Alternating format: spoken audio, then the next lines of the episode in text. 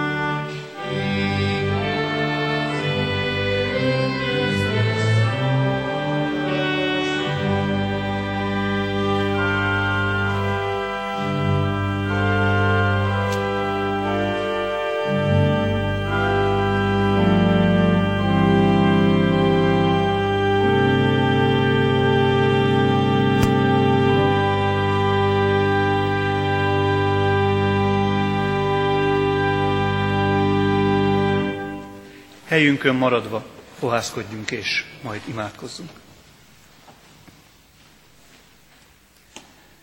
A mi Isten tiszteletünknek megáldása és megszentelése jöjjön az Úrtól, aki Atya, Fiú, Szentlélek, teljes szent háromság, egy örök és igaz Isten.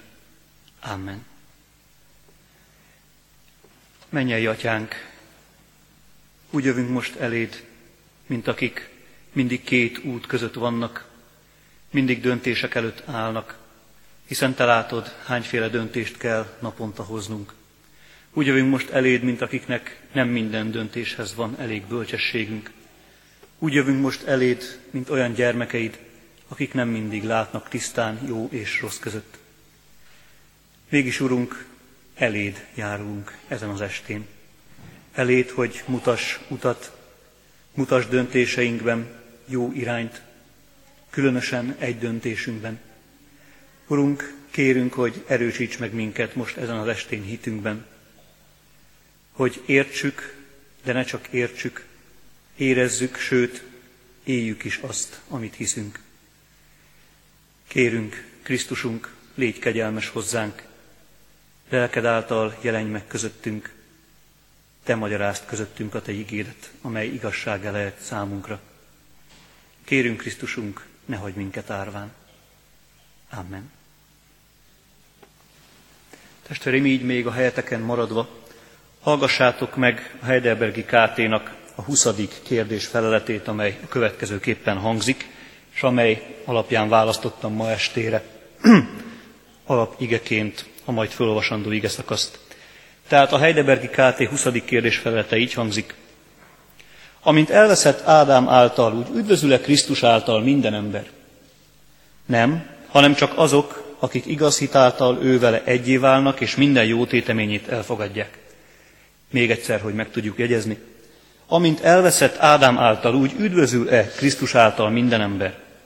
Nem, hanem csak azok, akik igaz hit által ővele egyé válnak, és minden jó téteményét elfogadják.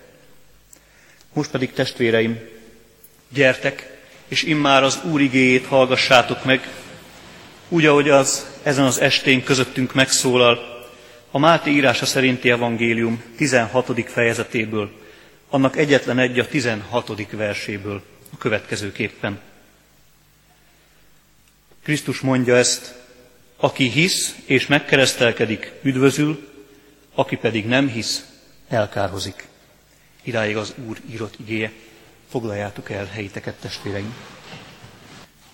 Először, amikor elolvastam a Heidelbergi ká té huszadik kérdés feleletét, bevallom, hogy elsőre nekem egy kicsit furcsa volt a fogalmazás. Ugyanis mintha az jönne le belőle, hogy nem üdvözülhetnénk-e mindnyájan. És erre mintha az lenne a válasz, hogy nem. Minthogyha az Isten kegyelme be lenne szűkítve egy kisebb közösségre. Minthogyha Krisztus nem mindenkiért halt volna meg. Mintha ezt sugallná a huszadik kérdés felelet, legalábbis első olvasatra. Persze elolvasjuk, akkor látjuk, hogy nem az van odaírva, üdvözülhet-e Krisztus által minden ember, hanem az, hogy üdvözül-e. És ez óriási különbség, ez a kicsinke kis toldalék hat-het. Nem lehetőségről van itt szó, hanem mint egy eldöntöttségről, determináltságról. Magyarul azt kérdezi a Heidelbergi ká té huszadik kérdés felelete, és most kiegészítem egy általunk kicsit jobban ismert magyar szóval. Úgy van-e, hogy ahogyan Ádám által automatikusan mindenki kárhozatra van rendelve, úgy üdvözül-e automatikusan Krisztus által minden ember? Magyarul a kérdés az inkább arra vonatkozik, hogy Krisztusig mindenki elkárhozott-e, és Krisztus óta pedig mindenki üdvözül-e. És erre mondja azt a ká té, hogy ez nem így van. Nem úgy van az, hogy Krisztus halála óta, váltsághalála óta bármit tehetnének keresztények és nem keresztények, hiszen úgyis mindegy. A végső pont, az üdvösség, az úgyis mindenkié. Jóké, rosszaké, tisztáké, tisztátalonoké, kékeké, sárgáké, bárkié. Erre mondja azt a káté, hogy ez nem így van.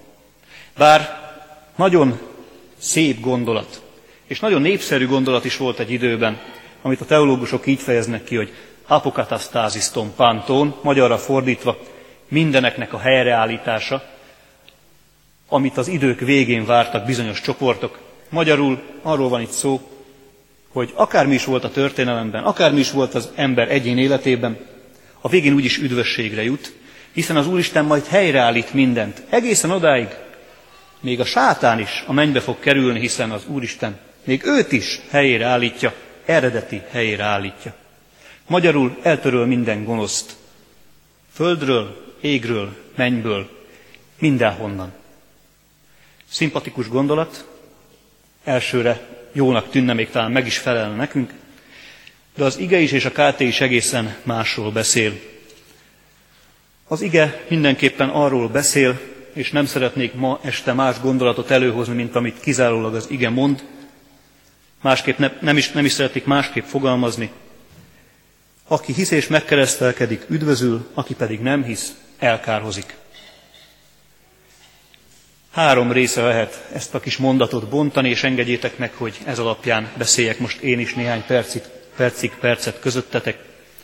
Az egyik része az üdvösséggel foglalkozik, a másik része a kárhozattal, és az üdvösségen belül még meg fogunk különböztetni két pontot, tudniillik mi kell az üdvösséghez az ember részéről. Egyrészt hit, másrészt keresztség, és a másik pontnak mi kell a kárhozathoz, hitetlenség, hit nélküliség mondhatni. De mi is az üdvösség, és mi is a kárhozat? Kezdjük az üdvösséggel, hiszen az ige is először az üdvösségről beszél. Az üdvösség nagyon sokszor megfoghatatlan fogalom számunkra. Valami kimondhatatlan jót, valami elképzelhetetlen fényességest, valami óriási boldogságot jelent. Gyakorlatilag a Szentírás alapján mondhatjuk, az üdvösség az Istennel együtt való létel, az Istenhez való közelség, az Istenben valóság tökéletes megélése, és mindez ráadásul örökre. Ennyire talán le lehet egyszerűsíteni az üdvösség fogalmát. Amit viszont itt a szöveg mond üdvösség címen, az a görög eredetiben valójában megszabadítottságot jelent. Tehát igazából így hangozna ez, aki hisz és megkeresztelkedik, az megszabadul, az megmentődik. Hogy mitől? Az Isten haragjától, megmentődik az Istentől, távol lételtől. Gyakorlatilag az van ideírva tehát, az megszabadul az Istennel való örök életre. És itt, ahogyan a szöveg is mondja, ennek két feltétele van, a hit és a keresztség. Az első feltétel a hit. Erről beszél a ká té is. Akik hit, hitáltal egyé váltak vele, tudniillik Krisztussal, és jótéteményét elfogadták, na azok, azok, akik elnyerik az üdvösséget. Nem bármilyen hitről van itt szó, sokkal inkább a Krisztusba vetett hitről van itt szó. Nem arról van szó, hogy elképzelek magamnak valamit, azzal egyé válok, egy szép gondolattal, lásd, mindenki üdvözül, és aztán ez valóban az enyém is lesz, mint ahogy egyszer egy tévéműsorban egy buddhista szerzetes mondta, hogy is mondta a ti megváltótok? Legyen neked a te hited szerint, na majd úgy lesz, mondta ez a buddhista szerzetes. Azért nem ennyire egyszerű ez a dolog. Ez az ige itt arról beszél, a Krisztusba vetett hit az, ami üdvösséget szerez. Nincs más üdvösségem, csak a Krisztusban, de benne nagyon is van. És ez a lényeges pont itt. Ilyen módon, ezen ige alapján a hit egy személyes belső döntés Krisztus mellett. Lehet sokféleképpen értelmezni a hitet, sokféleképpen lehet magyarázni, itt és most így jelenik meg, mint egy döntés, mint egy belső döntés. Van más aspektusa is a hitnek, lehet másképpen is magyarázni, de azt gondolom, nem veszem el Komádi Róbert kollégám kenyerét, aki majd a jövő héten pontosan az igaz hitről fog majd reménység szerint prédikálni. Sokféleképpen lehet tehát magyarázni, itt egy döntésről van szó. A Krisztus mellett való döntés, a hit döntése. Erre van szükség az üdvösséghez. Mert lehet, hogy Krisztus megszerezte az üdvösséget számunkra, mint egy nép számára, mint a keresztények számára, mint az Isten népe számára, de csak akkor lesz rám is igaz ez a megszabadítás, ez az üdvösség, csak akkor lesz rám igaz az örök élet ígérete, hogyha azt elfogadom, mint egy ajándékot. Azt tudnám ezt hasonlítani valóban, mint amikor ajándékot kapunk. Hiába hoz a postás egy nagyértékű csekket, amiről azt se tudjuk, hogy honnan jött talán. Ha rögtön elsőre azt mondom, hogy ez nekem nem kell, akkor sose fogom megkapni. Hiába kapok ajándékot, ha nem vagyok hajlandó átvenni azt. Sosem lesz az enyém. És itt az ember, az egyén felelőssége az üdvösségben. Nem azon múlik, hogy mit teszünk, mert ha azon múlna, sose lenne üdvösségünk. De ez az egyetlen egy dolog, ez az egyetlen egy cselekedet. Döntök Krisztus mellett, elfogadom tulajdonképpen azt, az ajándékot, amit ő hozott, saját szabad akaratomból, akkor valóban az enyém lehet az üdvösség. Kicsi, nüansznyi dolog, de szükséges. Aki hisz, az üdvözül. Ám van itt még egy feltétel. Hisz és megkeresztelkedik, az üdvözül. Nagyon érdekes ez a kis szócska itt, megkeresztelkedik. Pontosabban bemerítik őt. Azért nagyon furcsa ez, mert vajon, hogyha ezt megnézzük, akkor mi szükség van Krisztusra az üdvösséghez? Hiszen, hogyha elég, pontosabban az egyik feltétel az, hogy megkeresztelkedjem, akkor tulajdonképpen ezt a városban lévők közel tizenkét egész öt százaléka teljesen veszi ezt az akadályt. Hiszen nagyon sokan, egész konkrétan tizennégyezren reformátusok Kecskeméten. Az országnak meg körülbelül ötöde, nagyjából ötöde református. És legnagyobb része az országnak egyébként is, lehet, hogy nem református templomban, de meg lett keresztelve. Hát ők joggal mondhatják azt, hát mi is üdvözülünk, hát meg vagyunk keresztelve. Aki hisz és megkeresztelkedik, az üdvözül. Hiszem, hogyha megkereszteltek, akkor üdvözülök, akkor talán ennyi elég is a dologhoz. Azt gondolom, hogy nem erre gondol az ige. Nem varázslássá, nem valamiféle vajákossággá akarja degradálni a keresztséget. Nem azt mondja, hogy önmagától működik. Nem azt mondja, hogy üdvösségszerző ereje van a keresztségnek, önmagában véve. Hogyha egyszer meg vagy keresztelve, akkor semmi bajod nem történhet. Egy-egy ilyen túlzó mondásunk is tart ilyen dolgokat, hogy leveszi róla még a keresztvizet is, mint hogyha annak valamilyen óriási ereje lenne önmagában. Az igen nem erről beszél. Nem azt mondja, hogy magában a keresztség bűntörlő erejű, nem arról beszél egyáltalán, hogy magában a keresztség működhetne üdvösségszerző erőként, szertartásként, uram bocsá, varázslatként, hanem sokkal inkább arról beszél, hogy a hittel együtt van ennek ereje. Sőt, nem csak magának a keresztségnek, hanem amit az kifejez. És itt jutunk el a lényegig. Egészen mást jelent itt a keresztség, mint amit mi értelmeznénk alatta. Külső jel, külső cselekedet, külsőleg is felvállalása a Krisztusnak. És itt van a kulcs. A belső döntés után, a hit döntése után, ott kell, hogy legyen a külső jel. Ott kell, hogy legyen a külső döntés is. Mert lehetek magamban keresztény otthon a négy fal között is. Megtehetem. Sokan mondják, manapság, ó, mennyit hallom én is. A magam módján hiszek. A magam módján vallásos vagyok. Sose hangzik el, hogy ez körülbelül mit jelent, miben nyilvánul ez meg.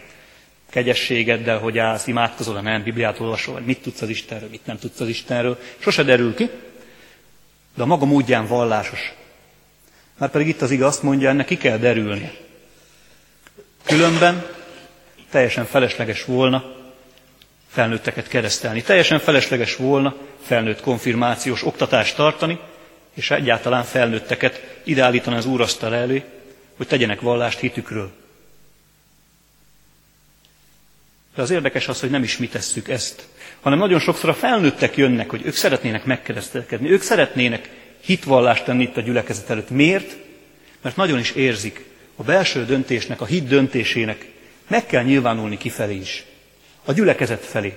Azok felé, akik ezt tudják értékelni. Akik maguk is átmentek ezen a folyamaton. Tehát aki hisz és megkeresztelkedik, aki bensőleg elfogadta Krisztus és ennek kifelé is hajlandó tanújelét adni, az üdvözül.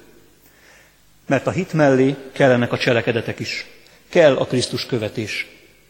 A Krisztusban gyökerező hit és a hitből fakadó cselekedet, ezek jelzik a Krisztus melletti igazi elkötelezettséget, az üdvösséget elfogadott ember életét. Egyik sincs a másik nélkül. Ezért beszél Krisztus oly sokszor hitről, amely elég ugyanaz üdvösségre, de párhuzamosan ezzel jó és rossz gyümölcsöt hozó fákról is. Arról ismeritek meg a fát, milyen a gyümölcse. Jó fa nem hoz rossz gyümölcsöt, és rossz fa sem terem jó gyümölcsöt.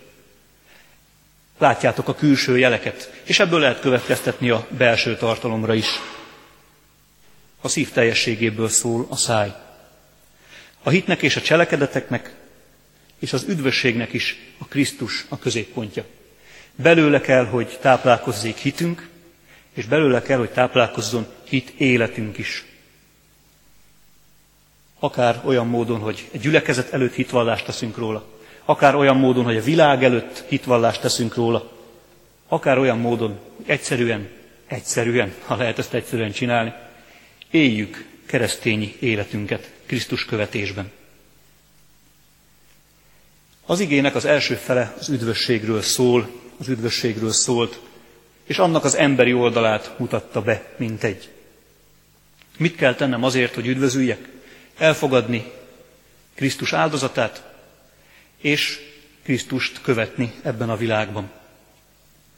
Eddig üdvösségről esett szó, ahogyan a ká té-ban is leginkább arról van szó. De hogyan az is, hogy az ige sem hallgatja el a másik esetőséget, a másik végletet. Ez pedig egyszerűen így fejezi ki a szöveg: kárhozat. Mi a kárhozat? Meghatározhatjuk az üdvösség ellentéteként: elítélt helyzet, Istentől távoli hely, méghozzá szintén örökre. A kárhozat nem más, mint az Isten általi elítéltettség, az Isten általi eltaszítottság helye. Ennél szörnyűbbet nem nagyon tudunk szerintem elképzelni. Egyedüllét, magunkra hagyatottság örökre. És éppen ezért erről se hallani, se beszélni nem szeretünk. Én magam sem szeretek kárhozatról, pokorról, kénköves tóról, tüzes tóról beszélni. Valóban elég messze áll tőlem is, személyemtől is ez. Mégis kell róla beszélni, mert az igazsághoz hozzátartozik. És ezen kívül csak az üdvösség felé van utunk. Harmadik esetőséget nem kínál fel az ige. És visszatérve a kezdő gondolathoz, jó lenne, hogyha nem kéne ezzel számolni. Valóban jó és hízelgő gondolat lenne az, hogy mindenki üdvözül rajtunk kívül. Ahogyan egy ifistársam ezt annak idején egy szalonna sütésünk alkalmával szóvá is tette. Nem tudom elképzelni, hogy a családtagjaim, a barátaim, a tanítványaim, mert tanárnőről volt szó, majd nem üdvözülnek, hanem ők a kárhozatra mennek, én meg majd az üdvösségre. És nem csak, hogy nem tudom elképzelni, nem is tudom elfogadni. Mert én nagyon szeretem őket. Hogy lehet az, hogy az Úristen nem szereti őket? Nem lehet ilyen az Isten, hogy van, akit üdvözít, van, akit pedig kárhozatra küld. És valóban én is azt mondom, ez lenne a legjobb. Ez lenne a legjobb esetőség, hogyha így lenne, még ha nem is lenne talán teljesen igazságos. Jó lenne, ha Isten mindannyiunkat üdvözítene. Nem csak itt, akik itt vagyunk ebben a templomban, de akik ebben a városban, sőt, akik ezen a világon vagyunk. Én kiegyeznék ezzel a gondolattal. A probléma csak az, hogy nyitott ajtókat döngetünk. Tudniillik, az Istent nem kell arról meggyőzni, hogy mindenkit üdvözíteni akarjon. Hiszen szól ilyet az ige a Timóteushoz írt első levélben, annak is egészen konkrétan a negyedik versében. Ez jó és kedves a mi üdvözítő Istenünk szín előtt, aki azt akarja, hogy minden ember üdvözüljön, és eljusson az igazság megismerésére. Valóban, az Isten üdvözíteni akar, és azt akarja, hogy mindenki eljusson az igazság megismerésére. Istennek ez a szándéka, de nem dönt helyettünk. Nem dönt senki helyett ezen a világon. Aki nem hisz, az elkározik. Ez a kicsi szócska, aki nem hisz. Ez ismét visszautal arra, a hit dolga bizonyos szempontból egyéni döntés kérdése. Nem lehet megúszni, és ezt az Úristen sem akarja a kezünkből kivenni. Ez a feltétel, a hitetlenség, pontosabban Isten üdvösségének az elutasítása. És ez az, ami egyéni, ami szabad, és ami akarati döntés. Ez az, amit mi sem vállalhatunk át, ahogyan Krisztus sem vállalt át, vállalta ezt át egyikünktől sem. Az Isten üdvössége lehet, hogy készen van, de csak arra érvényes, aki szeretné azt. És bizony az igazság, a valóság az, hogy vannak, nem is kevesen, akik azt mondják, nekem nem kell ez az üdvösség. Akkor sem, ha teljesen tudatában vagyok annak, mi is ennek a következménye. És fájdalmas látni barátokat, családtagokat, kollégákat, közeli ismerősöket, vagy éppen távoliakat, akik elutasítják az üdvösséget, elutasítják a szabadulást, és ezzel együtt az ítéletet választják. És mindeközben mi tehetetlenek vagyunk. Mert ebben az esetben, ha szabad ezt a szót használni, az Úristen is tehetetlen. Nem azért, mert nem tehetné meg, ráerőlteti akaratát mindenkire, hanem azért, mert ő ezt választotta, nem akarja befolyásolni az embert ebben a döntésben. Rossz a tehetetlenség, de nincsen más. És ki tudja, lehet, hogy most nem, de talán egy napon szeretteink, féltett barátaink, féltett családtagjaink ellenállása is megtörik majd. Mert nincs lezárva azért a dolog. A magyar szövegből ez így nem jön ki, de nagyon jól látszik a görög eredetiből, hogy mind az a rész, hogy aki hisz és megkeresztelkedik, mind az a rész, hogy aki nem hisz, az tulajdonképpen jelen időt fejez ki. Míg az, hogy üdvözül, vagy éppen elkározik, az jövő idő. Nincs lezárva. Nem arról van szó, hogy itt és most ne történhetne döntés egyik vagy másik irányban. Vagy hogy az a döntés, ami itt és most történik, az egyértelműen és csak is lezárva és végérvényesen egy irányba vihetne. Mert lehet egyik oldalról a másikra állni. Lehet elveszett állapotból megtaláltál lenni. Lehet elítéltből megszabadítottá, felmentetté válni. És ez azért mégis vigasztaló. Mégis vigasztaló, hogy imádkozhatunk mindig azokért, akik elveszettek. Élhetünk eléjük Krisztus követő életet mindig. Lehet előttük példával járni. Mindig, az utolsó pillanatig, amíg a jelen tart és el nem jön a jövendő, tudnilik az üdvösség, vagy éppen a kárhozat, addig még mindig van remény. A mi felelősségünk ez. Hinni, ezt a hitet megélni azok elé, akik erre a döntésre még nem jutottak el, vagy éppen a döntésük jelen pillanatban nem az Isten szerint való döntés. Mert igazán erről volt ma szó, aki hisz és megkeresztelkedik, az üdvözül, aki pedig nem hisz, az elkározik. Szükség van az üdvösséghez, a mi döntésünkre. Szükség van hitünkre, szükség van arra is, hogy ezt a hitet megéljük. A másik oldalon pedig a kárhozathoz az kell, hogy a döntés az Isten kegyelmének, üdvösségének elutasítása legyen. A mi felelősségünk itt és most is az, én ezt értettem meg az igéből, hogy olyan embereként, mint akik elfogadtuk Krisztust, az ő áldozatát, ez a jó téteményét, akik igyekszünk az ő útmutatása szerint Krisztus követő életet élni, azok járjunk közben azokért, akik nem hozták még meg Krisztus mellett a döntést, azokért, akiket féltünk, akiket szeretünk, akiket szeretnénk ugyancsak a Krisztus kegyelmében és üdvösségében tudni. Éppen ezért, testvéreim, hogy erről ne csak én beszéljek, és ne csak elmélet maradjon, gyertek és imádkozzunk.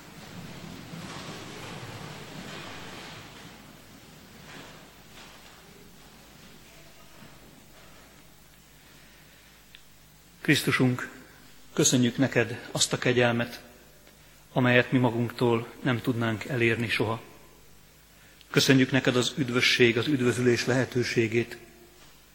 Köszönjük neked, hogy nem tőlünk függ ez igazán, hanem te tőled.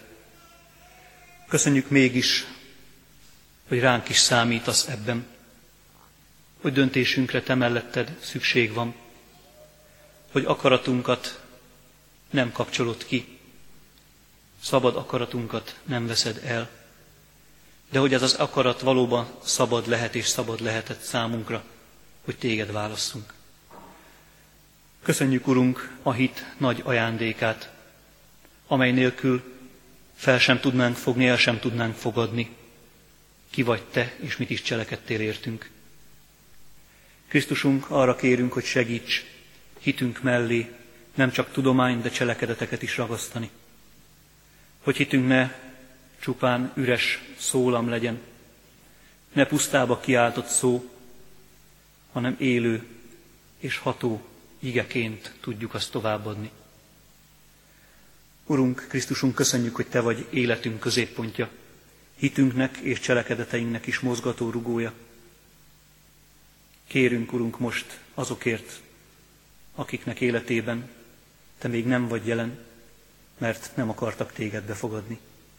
Kérünk azokért, a szeretteinkért, barátainkért, családtagjainkért, ismerőseinkért, akik közel vannak hozzánk, közel vannak ehhez a gyülekezethez, de kérünk ezért az egész városért, egész magyar nemzetünkért, azokért, akik nem ismernek téged, hadd hozhassanak jó döntést te melletted. Mert, Urunk, te mondod, és nekünk komolyan kell lennünk, az üdvösség mellett csak a kárhozat áll alternatívaként. Köszönjük, Krisztusunk, hogy kérhetünk téged ezekért az emberekért, akik oly sok terhet hordoznak, akik oly sok félelemben élnek.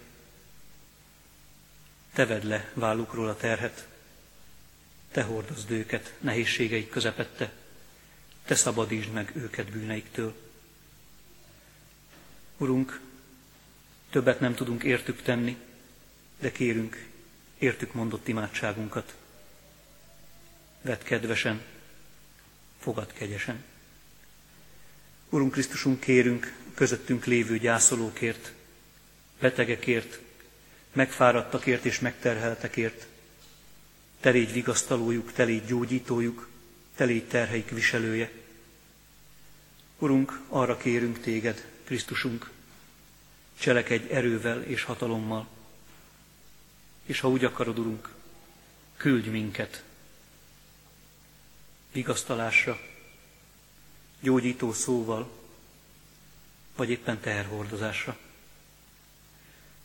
Urunk Krisztusunk, köszönjük, hogy te gyűjtöd egybe az egyházat, így most is te gyűjtöttél minket egybe. Gondod van ránk, híven oltalmaz a te kezed. Kérünk, Urunk, oltalmazza a te kezed egész nemzetünket, országunkat is, annak vezetőit, hogy ők is jó döntéseket tudjanak hozni, de leginkább a melletted való döntést ne halogassák tovább. Urunk, kérünk, adj nekik bölcsességet, a nehéz döntéshelyzetekben jó döntéseket. És kérünk, Urunk, adj nekik, nekik is üdvösséget. Köszönjük, Krisztusunk, hogy meghallgatsz minket, mert kedves megváltottaid vagyunk. Kérünk, mennyei Atyánk, hallgass meg minket, amikor a Te fiattól tanult szavakkal szólunk hozzád. Mi, Atyánk, aki a mennyekben vagy, szenteltessék meg a Te neved. Jöjjön el a Te országod, legyen meg a Te akaratod, amint a mennyben, úgy itt a földön is. A mi mindennapi kenyerünket add meg nekünk ma, és bocsásd meg vétkeinket, miképpen mi is megbocsátunk az ellenünk vétkezőknek. És ne vigy minket kísértésbe, de szabadíts meg minket a gonosztól, mert Tiéd az ország, a hatalom és a dicsőség mindörökké. Amen. Testvéreim, hirdetem számotokra a hálaáldozat lehetőségét, mint ami ugyanígy a liturgiai közösségünknek nem része, mégis életünk Isten tiszteletének annál inkább. Jókedvel és hálaadással adakozzatok, testvéreim, hiszen a jókedvű adakozót szereti az Isten. Most pedig kérjük és fogadjuk együtt az Úr áldását. Testvéreim, kegyelem adassék bőségesen mindazoknak, akik el nem múló szeretettel szeretik a mi Urunkat, a Krisztus Jézust. Ámen.